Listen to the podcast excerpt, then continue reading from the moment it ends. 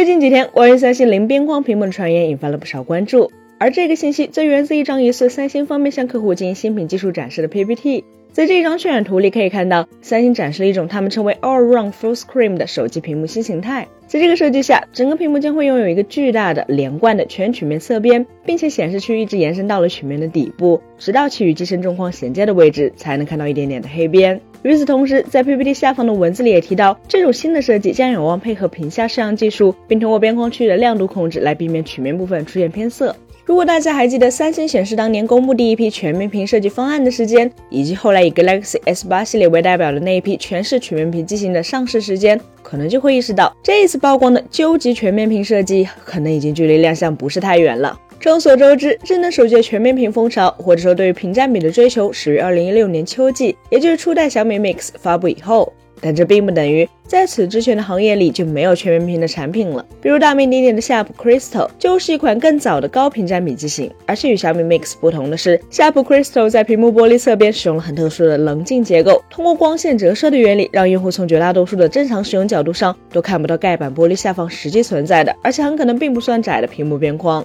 有趣的是，小米在 Mix 系列中从未使用过类似的技术。但另一家国内厂商努比亚却早在2015年，也就是 Mix 系列诞生之前，就做出了与夏普 Crystal 有点类似，但细节又颇为不同的屏幕边框隐藏设计。采用了这种 ARC 无边框设计的最后一代努比亚手机 Z18 为例，它的屏幕盖板玻璃在侧边呈现出了一种独特的 2.5D 曲面形状。这个曲边也与夏普 Crystal 棱角边框一样，同样也起到了光线折射、隐藏边框的作用。而且这种设计在视觉上比夏普的方案更自然，也更有利于屏幕边缘的触控手感。当然，说到靠设计去隐藏屏幕边框，去营造全面屏感觉的机型，肯定回避不了当年经典的乐视 ID 无边框机型了。比如这款为了视觉效果，甚至将中框涂黑了一部分的乐 Pro 二双摄版，它那细屏美如画、亮屏丑如狗的设计，当年算是狠狠的出名了一把。如果觉得这都不算过分，那么小辣椒 S 十一的这个 ID 全面屏或许更能让人吐血。看看这巨大的额头和下巴，再看看那欲盖弥彰的一圈白色刘海屏的涂装，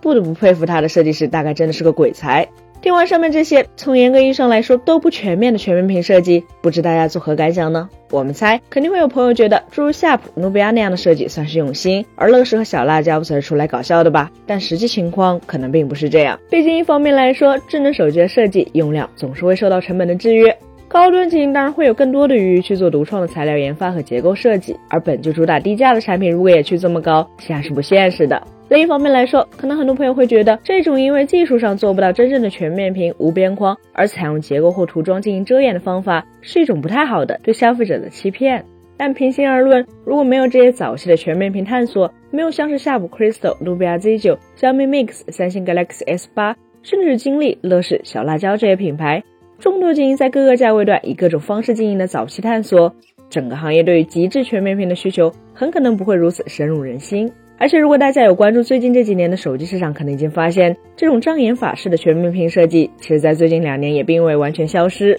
比如小米十一、荣耀 Magic 五系列上的所谓的四曲面屏幕，它们其实都只有左右两边是真正的弯曲的屏幕，而上下两个面则靠的是盖板玻璃的弯曲以及中框与之配合的曲线来营造出视觉上的错觉。那么这意味着什么呢？从某种程度上来说，或许正是这些四曲面机型受到市场热捧的现实，才鼓励了真正的连续的三 D 全曲面屏幕面板，以及与之配套的零边框全面屏设计的出现。本期节目就到这里了，更多精彩的可以关注我们三一生活的官网和全民大屏幕账号，查询更多信息。咱们下期再见，拜拜。